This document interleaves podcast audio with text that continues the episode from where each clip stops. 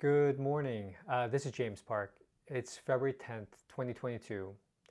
I'm reaching out to you to talk about one part of an interview process that uh, many of us often overlook, but it's a critical, uh, a critical part of the interview.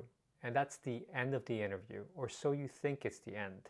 It's after all of that question and answering where you've, you, you feel like you've come to the finish line and all of a sudden the interviewer, uh, whether it's the board, a building manager, landlord, whoever's interviewing you asks you, well, um, thank you for the interview. Uh, do you have any questions for us?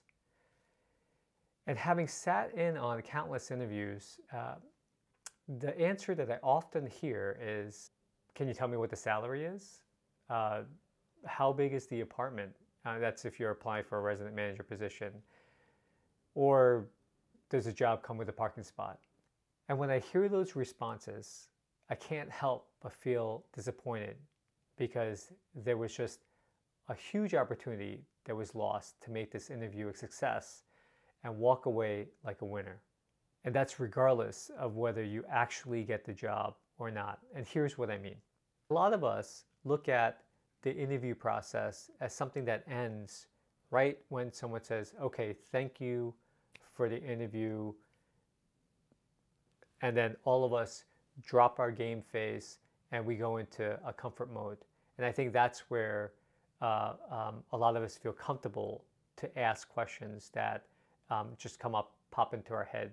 And it's the wrong way to think of that last part of an interview. You're still in an interview, it, it's not over. So you're still in the game. Uh, that game face still has to be on and your answer has to be on point. Every part of the interview process, from the moment that you enter the room to the moment that you leave the room, should be looked at as a series of opportunities to either help you or hurt you. So, looking back on this question, when the interviewer looks at you and says, So, do you have any questions for us? This means that your response to this question can either help you or hurt you?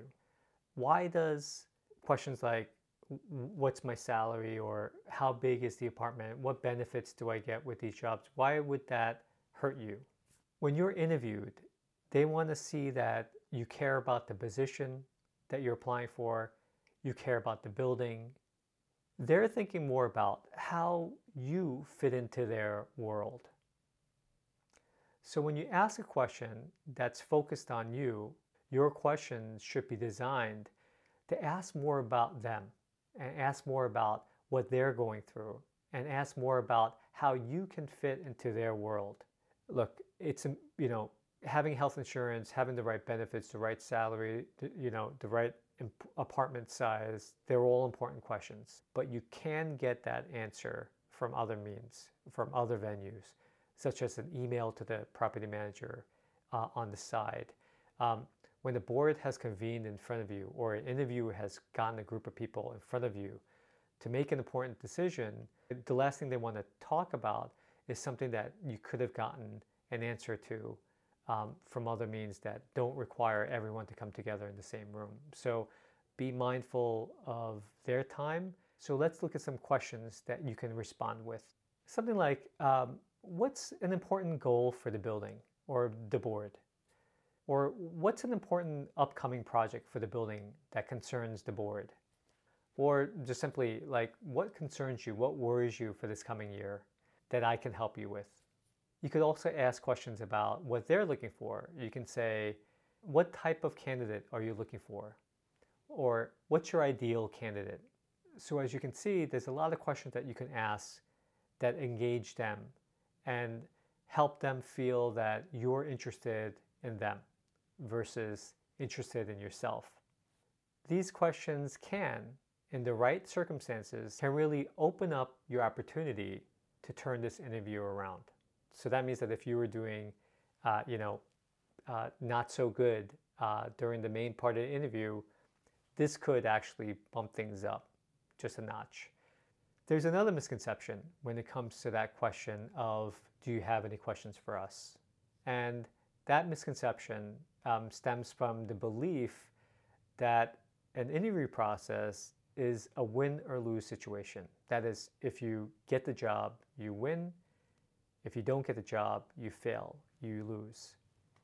That mentality blinds you from another goal that the interview process has. And that goal is using the interview process as a tool to improve yourself and improve your interviewing skills. And here's what I mean by that.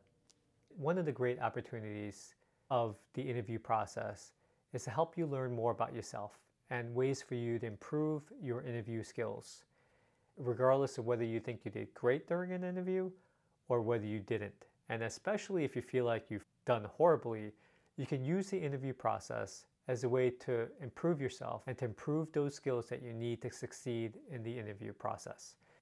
So, that question, do you have any questions, is a great opportunity for you to ask the interviewer about how well you did. And there's a little trick to that, partly because a lot of interviewers uh, are not going to reveal to you whether you've gotten the job or not. You know, they're going to have their poker face on. But you could still ask questions in a way that help them feel comfortable giving you some feedback. Because at the end of the day, a lot of people uh, want to help uh, others and want to give their feedback, their honest feedback, just not too much so that they give away all their cards. So, so what are the questions that you can ask? What could I have done better during this interview? How can I improve my interview skills? What was one strength and one weakness of my interview? And you know what? You're going to be surprised at the response. And you can take that and turn that into a lesson that you use to improve your interview skills. That's what turns this opportunity, whether you've gotten the job or not, into a winning opportunity and a formula for success. Remember, um, not all of us is going to get the jobs that we want in every interview that we go to, but every no takes you one step closer to that yes. So even if you don't get this job, knowing what you could have done better, knowing where you were weak on, can help you for the next round of interviews. That's what makes these experiences ultimately a winning experience. Don't lose that opportunity. Signing off, this is James Park.